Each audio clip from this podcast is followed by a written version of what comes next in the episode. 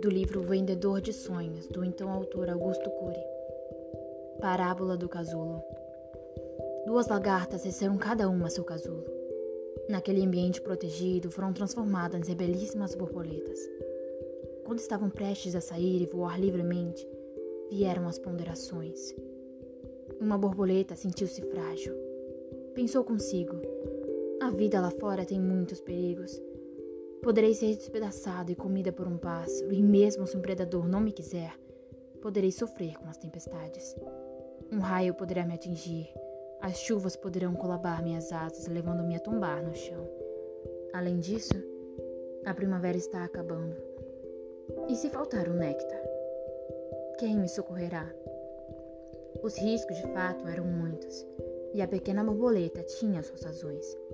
Amedrontada, resolveu não partir.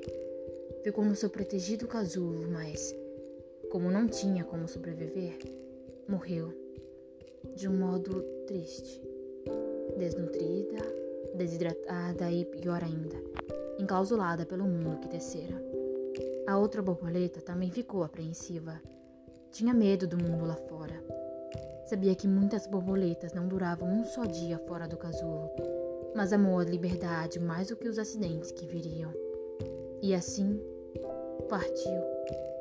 Voou em direção a todos os perigos, Preferiu ser uma caminhante em busca da única coisa que determinava sua essência.